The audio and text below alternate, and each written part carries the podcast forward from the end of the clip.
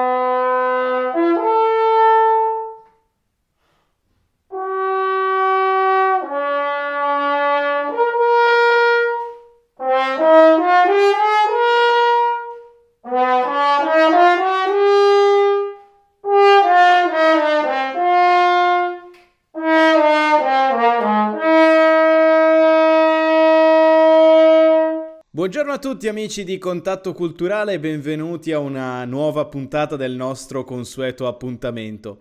Quest'oggi siamo in compagnia di Tommaso Ruspa. Ciao Tommaso! Ciao, ciao, ciao, ciao. Benvenuto, benvenuto a Contatto Culturale, è un piacere nostro.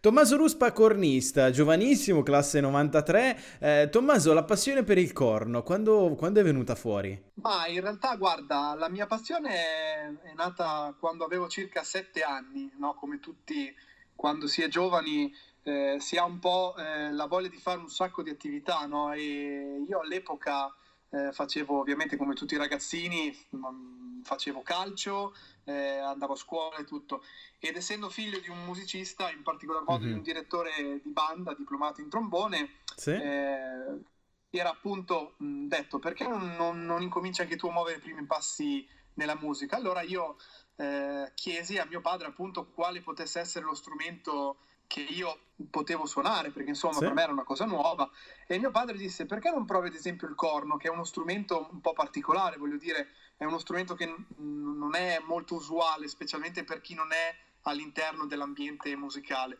E allora appunto io incominciai eh, così, quasi per scherzo, passami un po' il termine, sì. eh, poi piano piano nel tempo incominciò ad appassionarmi, e fino a quando poi adolescente decisi di intensificare gli studi, in questo caso iscrivermi in conservatorio, e quindi eh, iniziai proprio giovane, giovane, avevo circa sei sette anni quando decisi di avvicinarmi al corno. C'è una bellissima cosa che posso dire per esperienza, eh, che il, il corno è uno strumento che in fondo non sei tu che lo scegli, ma è lui che sceglie te. È vero. Hai detto, hai detto una cosa bellissima, tanto che io all'inizio, come tutti i ragazzini di quell'età, Eh, chi, chi avrebbe mai detto, neanch'io l'avrei mai detto, che sarebbe diventato un po' quello che eh, cioè volerlo far diventare un lavoro, da mm-hmm. una passione farlo passare un lavoro, non l'avrei mai detto. Eppure piano piano con il tempo eh, è nato un feeling molto particolare con lo strumento, e devo dire che Eh, ogni giorno è una riscoperta, ecco, per cui devo solo che ringraziare prima di tutto mio padre, e poi eh, ringraziare me stesso, diciamo, perché con certo. perseveranza, con, con anche insistenza, anche nei giorni in cui magari non ne avevi voglia, eh sì. eh, eh, mi ha portato a eh, studiarlo, approfondirlo e ancora tutt'oggi a frequentarlo, ecco, se così vogliamo dire. Ma la tua passione per il corno, quindi questo inizio del, diciamo, nel, proprio nel, nell'imparare a suonare il corno, quindi è comunque avvenuto all'interno di un contesto bandistico? Assolutamente, assolutamente, nella mia banda del paese. E niente, io ho iniziato praticamente col mio maestro, il mio primo maestro, che era un allievo del, poi, di quello che poi sarebbe stato il mio futuro maestro in conservatorio, mm-hmm. per cui è stato tutto un giro molto strano, muoversi, muoversi di pedine diverse, che poi mi hanno portato sulla stessa strada. Il mio primo maestro mi mise in mano il mio primo corno, me lo ricordo, era un corno, ti dico, tutto rovinato dal tempo, dall'usura, sì. e, e all'inizio, ti dico la verità, lo guardavo un po' male, perché sai, io sì andavo a sentire i concerti della banda perché mio papà dirigeva, mio fratello suonava, quindi li vedevi un po' come un passatempo, era una sera diversa. Poi eh, improvvisamente mi ritrovai anch'io dall'altra parte del, della barricata a, a suonare, quindi è stato per me un, un, prima di tutto un'emozione, ma poi una cosa molto strana, perché ti ripeto, trovarmi in mano uno strumento che io fino a quel momento non avevo mai visto, se non quelle, quei due o tre concerti l'anno, sì. e me lo trovai in mano e devo dire che fu un impatto all'inizio traumatico, perché comunque il corno è uno strumento abbastanza particolare, eh sì. ma poi piano piano, come ti dicevo prima, è nato un, un feeling molto particolare e, e anche oggi persiste questo feeling, un po' di amore e odio, come tutti eh i cornisti, sì. Eh sì. per cui devo dire che... Sì, ho iniziato in banda e, e devo ringraziare la mia banda, ecco, perché è stato un po' la culla del, del, del mio amore, ecco, diciamo così. Ma come, come hai passato quegli anni? Io mi ricordo benissimo quando ho incominciato a, a studiare il corno, poi io chiaramente mi sono fermato, non sono mai andato, eh, non ho mai sconfinato nella, nel professionismo, nell'andare a studiare veramente corno, però eh, io mi ricordo proprio gli inizi, i miei inizi, c'erano di quelle, quelle giornate in cui lo odiavo tremendamente, perché ti, ti mettevi lì con questo strumento e magari stavi lì mezz'ora a cercare di far uscire tre note pulite e ogni ogni volta era un qualcosa di, di, di, di complicatissimo, eh, è uno strumento che tante volte davvero è massacrante. Certo, infatti, guarda, hai detto una cosa giustissima. Guarda, anche per me è stato molto traumatico, perché, ti dico, le prime volte erano i ritagli di tempo, no? Quindi mm-hmm. quando tu finivi la scuola, finivi i compiti, eh, ca- capisci, no? A sette anni uno non ha ancora ben chiaro che cosa certo. vuole dalla vita, perché è ancora in quell'età un po'... Io la chiamo sempre l'età ballerina, no? Dai sette ai quattordici anni sei, sì. un giorno sei eh, girato in un modo, l'altro giorno sei girato in un altro. Sì. E io, come tutti nei ritagli di tempo, come tutti i miei amici, i miei, diciamo, compagni di classe, avevo milioni di attività, no? Per cui la mia giornata sussisteva in: andavo a scuola, ritornavo a casa, facevo i compiti, poi a seconda dell'allenamento di calcio oppure no, eh, decidevo che il corno... Eh, lo studiavo tot momenti, e anch'io uh-huh. ti devo dire la verità, capitava che magari passavi anche delle mezz'ore e su magari due righe, non so, su Bella sì. Stella per esempio, no? Un brano che tutti noi con ogni strumento abbiamo suonato, sì. eppure ci mettevi magari una giornata intera a far uscire magari la prima nota, perché comunque era uno strumento che in mano un ragazzo di otto anni, nove anni eh, era, era forse troppo, però... Piano piano, insistendo e persistendo, ci sono state poi delle situazioni che mi hanno portato a, a capire che quello era la mia strada, che volevo che quella fosse la mia strada. Ma è una scelta che hai fatto presto, quella di dire voglio diventare cornista professionista? Allora, in realtà no, in realtà è stata una scelta eh, avvenuta in età matura, e ti mm-hmm. dico anche perché ce l'ho nitida proprio nella testa, ed è stato esattamente un Natale...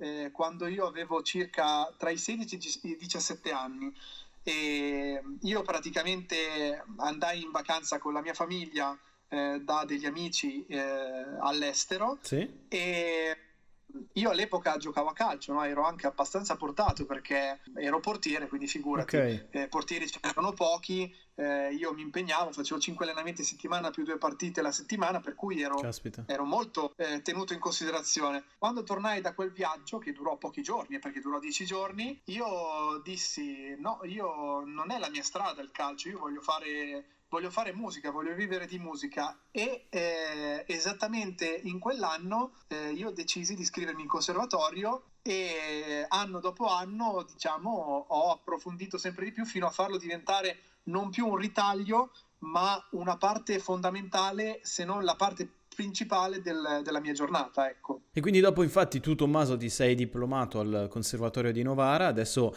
sei attualmente, diciamo così, nel, nel, nel biennio, quindi quello che qui da noi in fondo è il master. Eh, mi dicevi prima che, se tutto va bene, avresti dovuto eh, terminare quest'anno, Covid permettendo. Certo, purtroppo come, come tutti noi siamo, stiamo vivendo, purtroppo è una situazione un po' strana. Sì, io ho finito il mio percorso triennale, eh, un, un anno e mezzo fa, e avrei dovuto terminare quest'anno eh, il mio percorso magistrale, quindi il master, come mm-hmm. giustamente tu dicevi, e ancora non è detta l'ultima parola, eh. Eh. però eh, sì, avrei dovuto ultimare eh, quest'anno. E sì, nel frattempo si cerca di, di cercare nuove esperienze, nuove, eh, nuovi stimoli, nuove realtà dove poter esprimersi e dove eh, soprattutto eh, c'è bisogno appunto di un, come si può dire, un... dove c'è bisogno del, del, del mio aiuto, adesso senza, sì. non è per essere assolutamente presuntuoso, però certo. io penso che Eh, suonare in una, in una realtà sia un dare per avere, quindi eh, io eh sto sì. cercando il giusto ambiente e la giusta possibilità, perché ci vuole anche molta fortuna, ma principalmente il novanta per cento, se non il novantacinque per cento, è una buona dose di studio e di tanto impegno, tanto impegno che ovviamente in questo periodo di incertezza è stata la, la chiave, se non addirittura il faro in mezzo a una nebbia, perché comunque non è facile per un musicista essere chiuso in casa, eh sì. quando in realtà noi siamo abituati a vivere a contatto con la gente, a vivere a contatto con, con il pubblico, e credo che gli stimoli siano la base di tutto, per cui sì, sì in questo momento sto ultimando il mio percorso di studi e poi eh, chi lo sa eh, che ne sarà di me, speriamo qualcosa di buono, ecco. Certo. Qual è, diciamo così, l'ambiente che più ti piace, in cui, in cui ti piace di più suonare? Nel senso, eh, ti piace di più fare il solista, oppure suonare in orchestra, oppure in un, in un gruppo di musica da camera? E il corno chiaramente è uno strumento sempre centrale, ovunque, in qualsiasi contesto nel quale suona, è sempre al fulcro di tutto. Eh, qual è la, l'ambiente che, che più ti piace? Guarda, assolutamente. Eh, diciamo che l'aspirazione per ogni musicista, eh, come, come ovviamente dovrebbe essere, è quella di entrare, eh, di riuscire ad entrare, riuscire ad accedere, di far parte di una grande orchestra. Non so, noi ne abbiamo eh, qualcuno in Italia, ce ne sono tantissime sì. all'estero. Eh, ad esempio, se, pa- se si parla con tantissima gente, una delle aspirazioni massime è quella di ambire a quei posti In, nelle capitali europee, uh-huh. ma anche nella nostra stessa nazione. Ad esempio mi viene in mente l'Orchestra Sinfonica Nazionale della RAI, piuttosto che l'Orchestra Santa Cecilia di Roma, certo. eh, insomma ci sono tantissime realtà. Come aspirazione certo l'orchestra, non disdegno anche la musica da camera, che secondo me è un, è un ramo essenziale per, per ogni tipo di, mus- di musicista, e quindi mh, diciamo che è un ramo anche quello molto importante, come ti dicevo, però sì. la mia aspirazione all'ambiente al quale io ambisco è sicuramente un'orchestra dove il corno comunque è centrale, perché ci sono pagine e pagine di musica dove il corno la fa da protagonista, e se non è protagonista è comunque un comprimario, per cui eh, come ambizione c'è quella dell'orchestra, certo, dell'orchestrale. E quindi qui oggi cerchiamo con te di fare un po' un, un piccolo viaggio musicale all'interno di, alcune, di alcuni di brani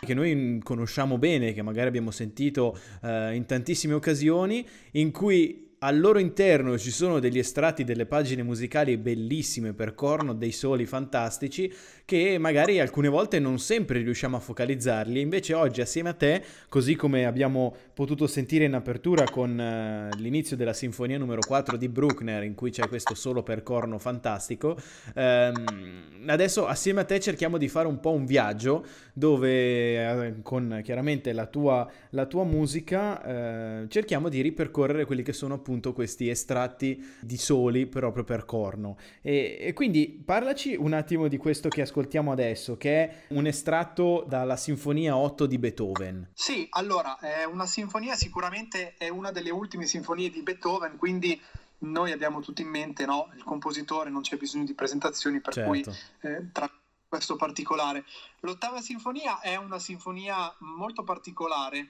dove ehm, all'interno c'è un minuetto Eh, che eh, per gli addetti ai lavori, chiamiamoli così, scusami mm-hmm, il termine, sì. eh, è, è molto conosciuta, perché è un duetto eh, fondamentalmente, in cui l'orchestra accompagna un duetto fra il primo e il secondo corno. Infatti se eh, con alla mano la partitura eh, sì. di questo minuetto, proprio nel tempo di minuetto, ci sono questo primo e secondo corno che dialogano, è un continuo dialogo. All'inizio duettano insieme e uh, subito dopo c'è un botta e risposta fra primo e secondo corno, ed è secondo me una delle pagine eh, beethoveniane secondo me mh, più belle, perché eh, il corno proprio la fa da padrona, e non solo uno, perché molto spesso uno parla di solo, eh, qui sono due soli, perché il primo e il secondo corno, è, è molto raro trovare un solo eh, di, di secondo corno, di quarto corno, e pensate mm-hmm. che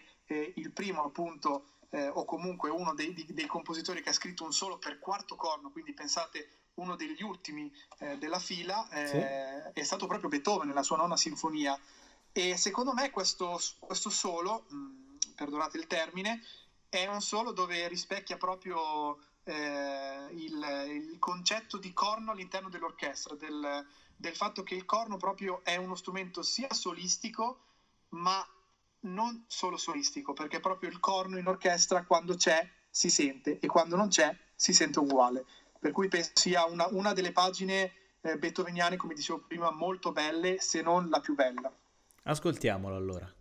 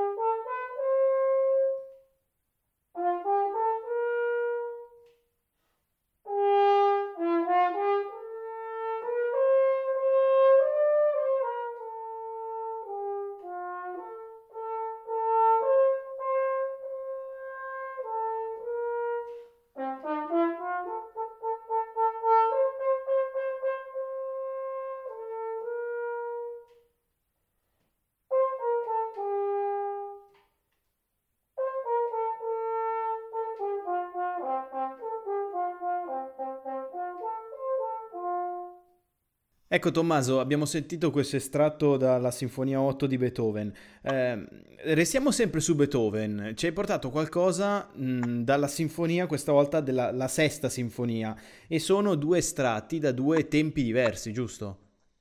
Certo, bravissimo, bravissimo.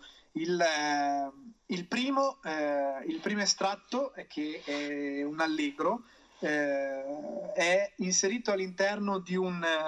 Eh, di un insieme orchestrale dove eh, il tempo, sempre per, eh, per capire, il tempo a livello di ritmo, di metrica, è molto eh, irregolare, per cui eh, è un passo molto difficile. Sembra facile perché se uno prende la partitura dice beh ma mh, sono comunque eh, in una tessitura medio, medio comoda, chiamiamola così, mm-hmm. eh, però in realtà è molto difficile perché eh, si inserisce questo solo di corno all'interno di un ritmo già, di una metrica già instabile, ma all'ascoltatore, all'orecchio dell'ascoltatore in sala, a un certo punto in mezzo a un'instabilità metrica esce, eh, spunta questo, questa melodia che è molto saltellata, perdonami mm-hmm. il termine, un termine okay. non, magari, magari non troppo giusto, infatti eh, magari eh, gli storici della musica mi, mi guarderanno un po' male, però è, è molto particolare perché dà un senso di freschezza, mm-hmm. una freschezza che è, è in quel periodo è, è un periodo classico, è, un, è, un, è una freschezza che è nell'aria, e il fatto che lo abbia eh, dato al corno questo tipo di, di solo è secondo me molto emblematico, perché dal nulla esce questo suono, questo solo, che alla fine è corto, non è lunghissimo, sì. ma che è molto particolare ed è molto bello.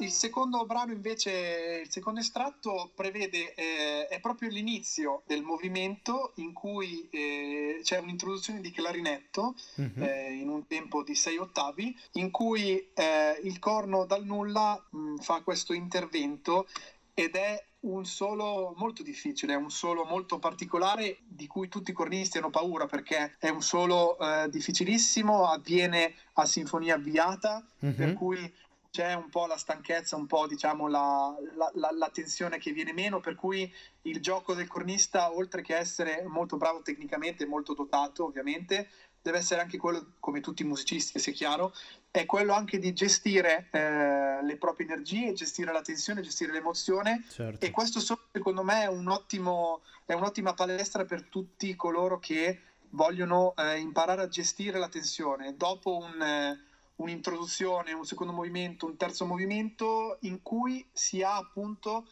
si è ancora protagonisti, bisogna dire io ci sono e sono qua, e questo secondo me è un solo che incarna perfettamente questo tipo di, di concetto, secondo me.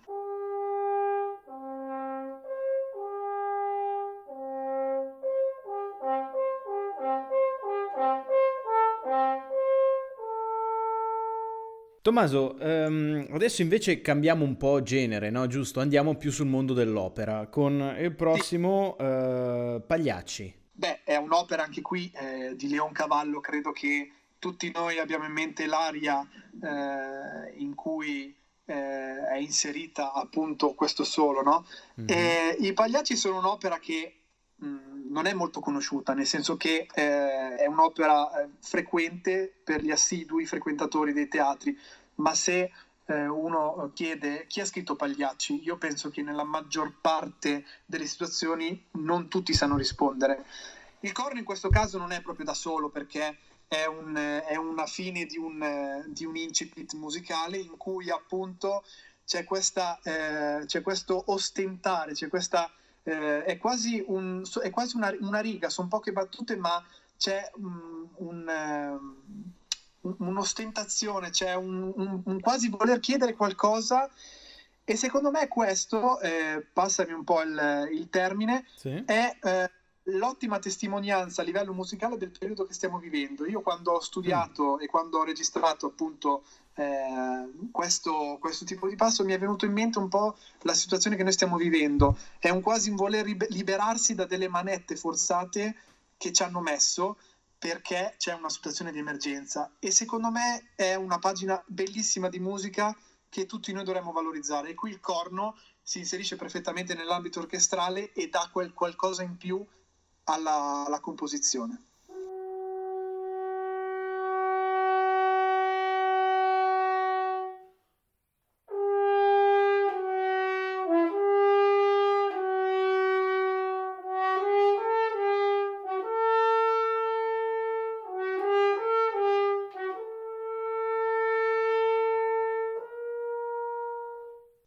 Tommaso, adesso prima di continuare con, con, con, con i prossimi brani, di continuare questo piccolo viaggio musicale eh, con, con questi estratti per corno, una domanda che vorrei farti, eh, perché c'è una cosa che io trovo molto affascinante di, di chi studia corno a livello professionistico e si trova poi a suonare nelle orchestre, perché ha una capacità che io non, non, ho, mai, non ho mai acquisito, principalmente anche per il fatto che non mi è mai eh, servita, non ho suonando in orchestra, che è quella del imparare a leggere brani eh, con, trasportando sul momento le, dalle varie tonalità. Eh, ci sono degli strumenti in orchestra che non hanno questo problema, che invece i cornisti so che hanno, ma problema, ma può essere anche una, mh, dall'altra parte il rovescio della medaglia, è una grande qualità che i cornisti hanno. Certo, guarda, hai toccato un tasto molto molto particolare, molto molto dolente. Allora sì, questo va fatto risalire un po' alla storia del corno, quindi non, adesso non stiamo qui ovviamente a, a dire un po' tutta la storia del certo. corno, perché è una storia veramente lunga che ci vorrebbero settantamila puntate, no? per, esatto. per contarla tutta, però brevemente il corno eh, è nato come, eh, come uno strumento come noi oggi non, non, non lo abbiamo. Eh, si parla di corni naturali, quindi cosa è successo? È arrivata un'epoca in cui il corno aveva bisogno di eh, coprire quei buchi eh, dove eh, gli armonici non producevano i suoni, quindi in questo caso tra gli armonici del corno naturale c'era il bisogno di completare eh, tutta la scala di suoni per dare al corno tutta la gamma di, di note. Quindi cosa è successo? Hanno incominciato ad inventare le famose ritorte, per cui ogni ritorta, eh, do, re, mi, fa, sol, la, si, do, aveva la sua lunghezza. Mm-hmm. E quindi cosa è successo? Poi ovviamente sviluppandosi il corno eh, hanno messo tutte le lunghezze, diciamo, fra virgolette, delle ritorte, le hanno messe sullo strumento, aggiungendoci quindi eh, i cilindri, in questo caso quindi il corpo macchina, che fungeva appunto da combinazione diversa per produrre tutti i suoni. Ma che cosa è successo? Che le parti, quindi la letteratura dello strumento, era comunque rimasta quella del tempo, per cui io, noi oggi troviamo dei compositori che avevano scritto per il corno e il re, per cui il cornista in orchestra si trova a, tra- a trasportare, a trasporre eh, quello che eh, c'è da suonare nelle varie tonalità. Sì, è un eh, punto, è un problema, fra virgolette, anche se noi ci facciamo il cosiddetto callo, perché lo studiamo proprio in conservatorio, ci sono i nostri insegnanti che mh, è proprio previsto nel, nel piano di studi in cui si studiano i passi d'orchestra, quindi uno necessariamente è abituato e sì. eh, è preparato poi al mondo orchestrale dalla scuola. Eh, sì. Però è anche un punto di forza, perché consente prima di tutto... Eh, così, no? Per, anche per farci due risate, nel caso in cui ci si trova eh, alla sera con gli amici, magari un clarinettista, un violinista, un trombettista e un flautista, sì. chi ci vieta di poter fare della musica? Nessuno. Allora si prende magari una partitura che non è per un organico come il nostro e via, sì. il cornista è sempre quello che, che trasporta, magari con anche eh, una bella mangiata aiuta anche a consigliare il trasporto, però a scherzi certo. a parte è un... secondo me è un punto di forza eh, e non è un problema, perché comunque bisogna anche eh, capire una cosa, che il corno suonava in un certo modo. Ad esempio, se noi prendiamo i concerti di Mozart per corno e orchestra, sì. eh, viene in mente per esempio che il corno dell'epoca aveva un certo tipo di suono, per cui ci aiuta anche a entrare un po' nel personaggio, ci aiuta un po' anche mm-hmm. a interpretare a pieno, perché interpretare significa anche entrare nel personaggio, entrare nell'epoca e capire il compositore, ovviamente capendo la storia, capendo quello che ha scritto, ma soprattutto capendo come si suona. Nulla ci vieta di suonare però eh, nella tonalità. Noi abbiamo sette posizioni che possono essere riprodotte col cilindro in base alla lunghezza dello strumento. Io sì. posso suonare comunque ancora come l'epoca, per cui se suono il mi bemolle io spingo la leva che mi serve, quindi eh, chiudo il cilindro che mi serve e io posso suonare tranquillamente riproducendo gli armonici del mi bemolle, non è un problema. Mm-hmm. Mm-hmm. E noi continuiamo adesso questo nostro viaggio che stiamo facendo musicale. Siamo sempre nell'opera e abbiamo adesso due diverse opere sempre di Bellini, però questa volta. Mm, la prima, Capuleti. Ecco, nei Capuleti, nei Montecchi e Capuleti c'è un passo secondo me che incarna proprio il bel canto italiano. Noi siamo eh, la patria del bel canto, siamo la patria della musica, perché abbiamo i più grandi compositori operistici, pensiamo Rossini, pensiamo Bellini, pensiamo eh, tutti quelli che ci vengono in mente dei più grandi operisti sono italiani, per cui noi siamo la patria del bel canto. Sì. E secondo me eh, quest'opera di Bellini contiene al suo interno, non è l'unico passaggio, ma è uno dei più emblematici, secondo me è un passaggio bellissimo. Qui la difficoltà sta nel... oltre che nell'interpretare il bel canto italiano, che è innato in ognuno di noi, perché come tutti, no, ovviamente siamo nati italiani e ce lo sentiamo tutti un po' nostro, mm-hmm. però eh, qui il, la cosa difficile è come se tu dovessi cantare. Io mi ricordo sempre il mio insegnante quando mi ha fatto studiare questo passo, non tanto tempo fa, recentemente, sì. mi disse: guarda Tommaso, tu non devi suonarlo questo passo, tu lo devi cantare. Mm-hmm. E io probabilmente lo guardavo Con, con occhi interrogativi, perché dicevo, ma insomma, eh certo. devo suonare o devo...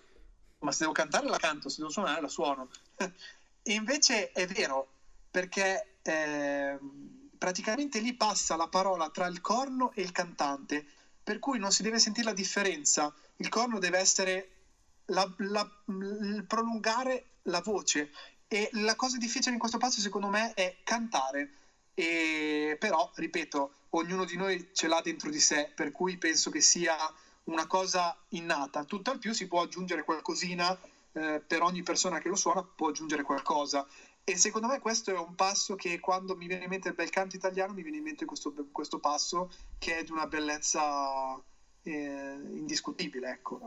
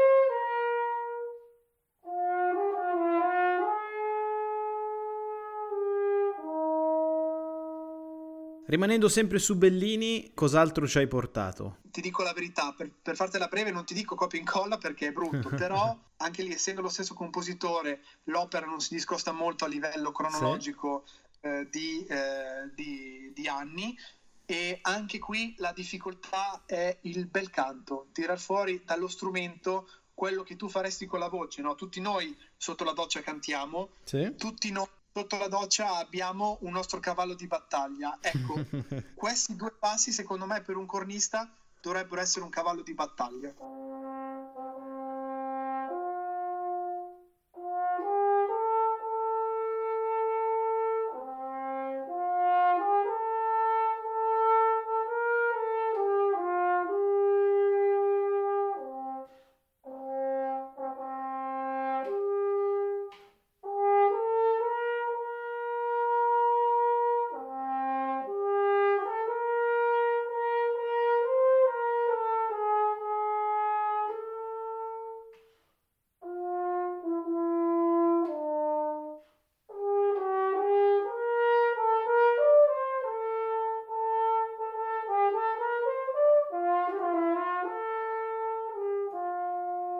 Adesso invece, Tommaso, arriviamo alla Tosca. Eh, la Tosca, guarda, ti dico, questo passo, eh, ti cito quello che io ho detto prima. Per un musicista, e io per primo, no, quando penso alla Tosca, la prima volta che presi in mano questo passo, lo guardai, eh, lo analizzai un po' grossolanamente e dissi, questo passo è veramente facile perché in una tessitura media grave, mm-hmm. eh, lo strumento non ha problemi, è sonoro e tutto, quindi è facilissimo. Eppure bisogna eh, pensare che eh, questo passo è l'inizio del terzo atto, si apre il sipario, sì. Queste sono le prime note in cui tutti e quattro i corni della sezione fanno lo stesso tema all'unisono, quindi il difficile qui Cavoli. È essere veramente intonati, eh, prima certo. di tutto, e avere il carattere giusto, perché Al, all'ascoltatore, al pubblico devi dare l'idea che si apre il sipario e sta succedendo qualcosa, quindi eh, è un passo molto particolare, a me piace molto perché eh, come sentirete ha questo, ehm, questa, eh, questo andare e venire con il tempo, no? È, non è proprio un tempo a livello metronomico stabile, è un mm-hmm. tempo che va e che viene, è un incalzando, un rallentando, ma quello che non deve mai mancare è il suono presente e mai passivo, quindi secondo me questo è un passo molto bello dal punto di vista eh, del colore del corno all'interno dell'orchestra, e poi eh, è un motivo d'orgoglio perché è stato usato come apertura di un atto, e quindi è una responsabilità assolutamente eh, unica, perché come si certo. dice, chi ben incomincia è a metà dell'opera. E allora godiamoci questo inizio della Tosca.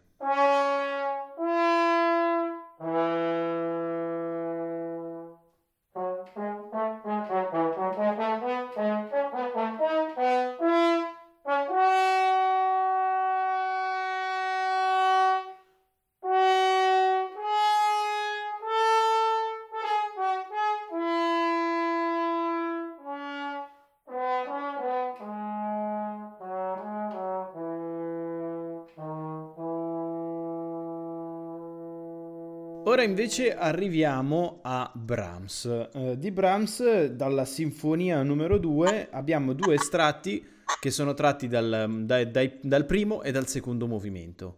Assolutamente, guarda, eh, questo eh, Brahms è uno dei compositori che per il nostro strumento, eh, e uno insieme ad altri, eh, ha scritto delle pagine eh, uniche per il corno. Pensiamo per esempio che Brahms per il nostro strumento ha scritto un trio Mm-hmm. che a livello storico è riconosciuto da tutti come un capolavoro assoluto, sì.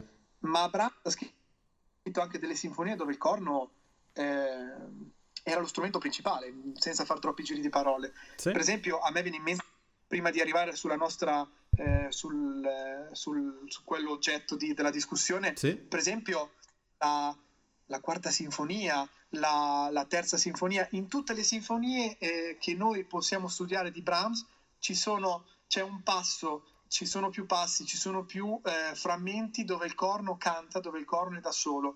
In questo caso eh, la seconda sinfonia è un capolavoro perché non solo lui ha scritto dei passi per il corno, ma li ha scritti anche per il terzo corno, perché eh, qui praticamente i padroni sono, passami il termine, scusa, un termine un po' forte, i, chi la fa da padrone sono il primo corno e il terzo corno. Mm-hmm. Il primo corno a livello solistico, il terzo corno un po', un po' più un comprimario, un, un sicario, no? un, un gregario, come si dice, come si dice in, nel termine mh, ciclistico, no? Mm-hmm. Però il primo corno, per esempio, a un certo punto nel primo movimento snocciola eh, questo primo passo, che è di una bellezza assoluta, perché eh, coniuga insieme mh, due cose fondamentali: il bel suono e l'apertura del suono, che non è mai facile. I più grandi eh, cornisti orchestrali, parliamo, eh, di, dei nostri tempi, eh, nei più grandi teatri hanno eseguito questo, questo passo.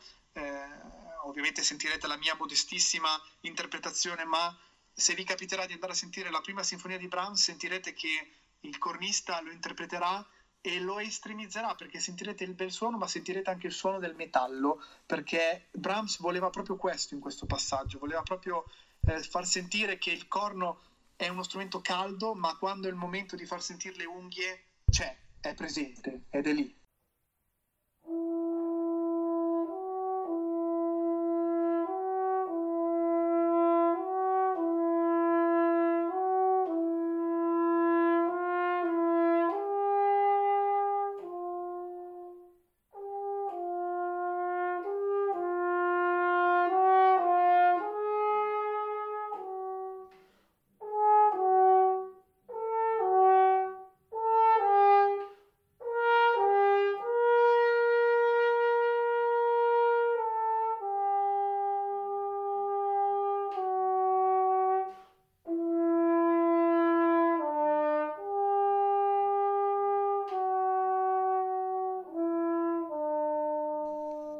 Guarda, nel secondo movimento eh, si, eh, Brahms fa l'esatto opposto. Brahms vuole avvolgere l'ascoltatore e scrive questo solo eh, in cui è in dialogo il corno con il fagotto, dove il fagotto fa un contrappunto che destabilizza un po' il corno, perché pensate, una persona che sta camminando con un'andatura, a un certo punto gli vengono messi eh, i bastoni in mezzo alle gambe, no? Cosa succede? Questa persona, per evitarla, deve cercare di stare in piedi, se no cade.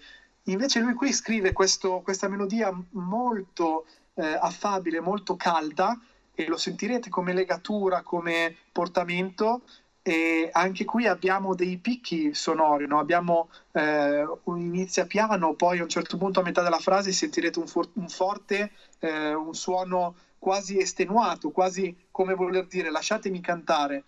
E credo che anche questo passo sia un capolavoro, ma d'altronde Brahms non ha bisogno di presentazioni.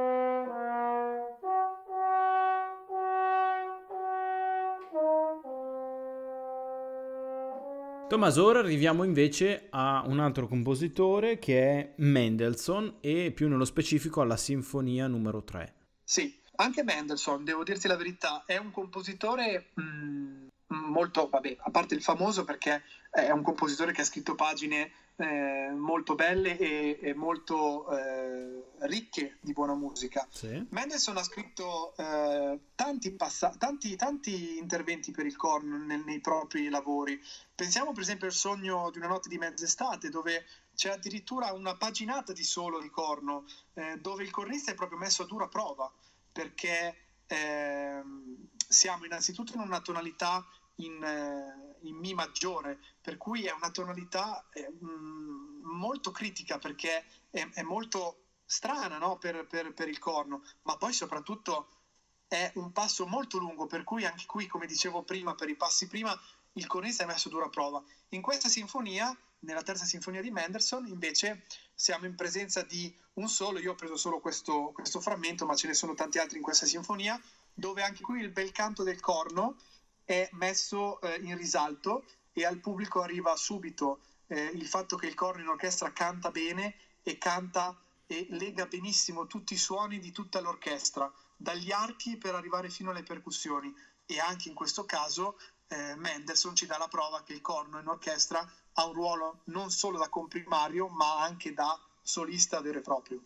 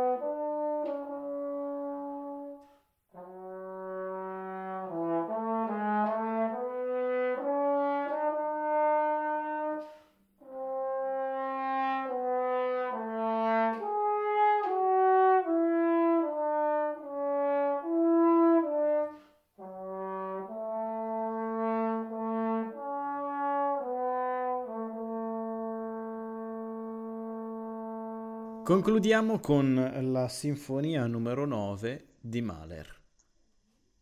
Ecco, qui andiamo eh, su un, un compositore che ha scritto per il corno delle pagine sterminate, cioè delle pagine mm. proprio immense e delle pagine molto difficili, perché eh sì. vi assicuro, per un cornista, tu prima mi hai chiesto, guarda, qual è la tua, eh, la tua aspirazione, ma che cosa sì. vorresti fare se sì. il solista o l'orchestra?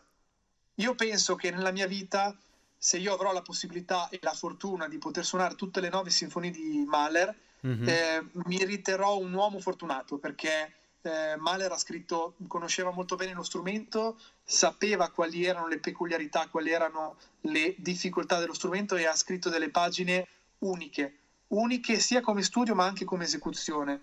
Io in questo caso vi ho voluto far sentire una pagina che... Eh, è un po' sconosciuta, perché questo è un passo da secondo corno, non, non, non da primo corno, ed è un, l'unico passaggio da secondo corno che Mahler scrive come solista. Eh, in questo caso il corno fa queste tre righe in cui eh, fa proprio da intermezzo, proprio, mm-hmm. passami il termine, in cui appunto c'è questo incipit, eh, c'è un inizio in cui il, suono fa dei suo- il corno fa dei suoni chiusi, sì. eh, ossia... dei suoni bouché si chiamano, in cui il cornista chiude tutto il padiglione della campana con la mano e si sente un suono chiuso, un suono metallico. Sono le prime cinque note proprio. Poi successivamente il corno riapre il, il proprio padiglione a livello normale e sentirete proprio la differenza tra l'inizio e poi il, il, il, il percorso intero del, del passo, in cui il corno fa questo... andi rivieni, no? È come un, una barca, no? Che segue il moto ondoso del mare, e proprio eh, uno dice, ma è un solo, fra virgolette, insignificante? No, inserito, calato in un contesto orchestrale quale Mahler ha scritto, è un capolavoro assoluto. Ascoltiamolo.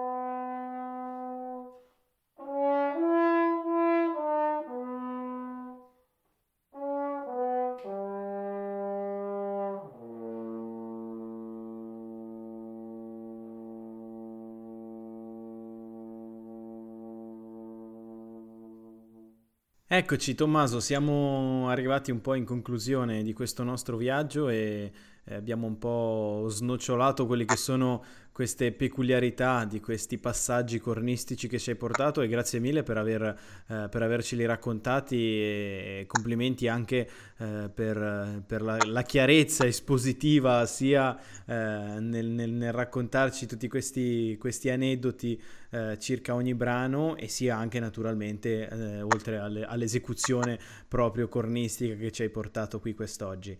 È stato davvero un grande piacere averti qui a Contatto Culturale e noi ti ringraziamo tantissimo per essere stato qui quest'oggi con noi. Io ringrazio voi, è stato per me un grossissimo piacere, è stato un viaggio corto perché il tempo è volato, ma grazie a voi che fate questo tipo di iniziative che sono molto lodevoli e secondo me molto belle. Complimenti a voi. Grazie, grazie mille. E noi adesso invece ci lasciamo sempre però con un altro brano, ancora brevissimamente, in pochissime parole. Noi ci concludiamo con Idillio. Eh, qui siamo a Wagner, e Wagner ha scritto per noi delle pagine molto belle ma molto difficili. Vi lasciamo con l'Idillio perché è un, secondo me un, un ottimo brano per salutarci, eh, in cui appunto ci sono paginate di, di soli, perché questo è, un, è una composizione che ha paginate di soli, ma vi voglio lasciare con questo che sia di buon auspicio perché è un passo eh, che ci porta In, in un'altra realtà, in un altro mondo parallelo,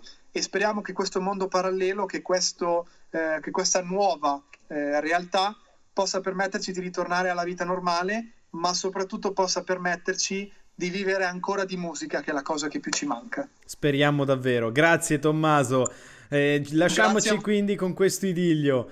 Ciao Tommaso, ciao a tutti. Ciao, ciao.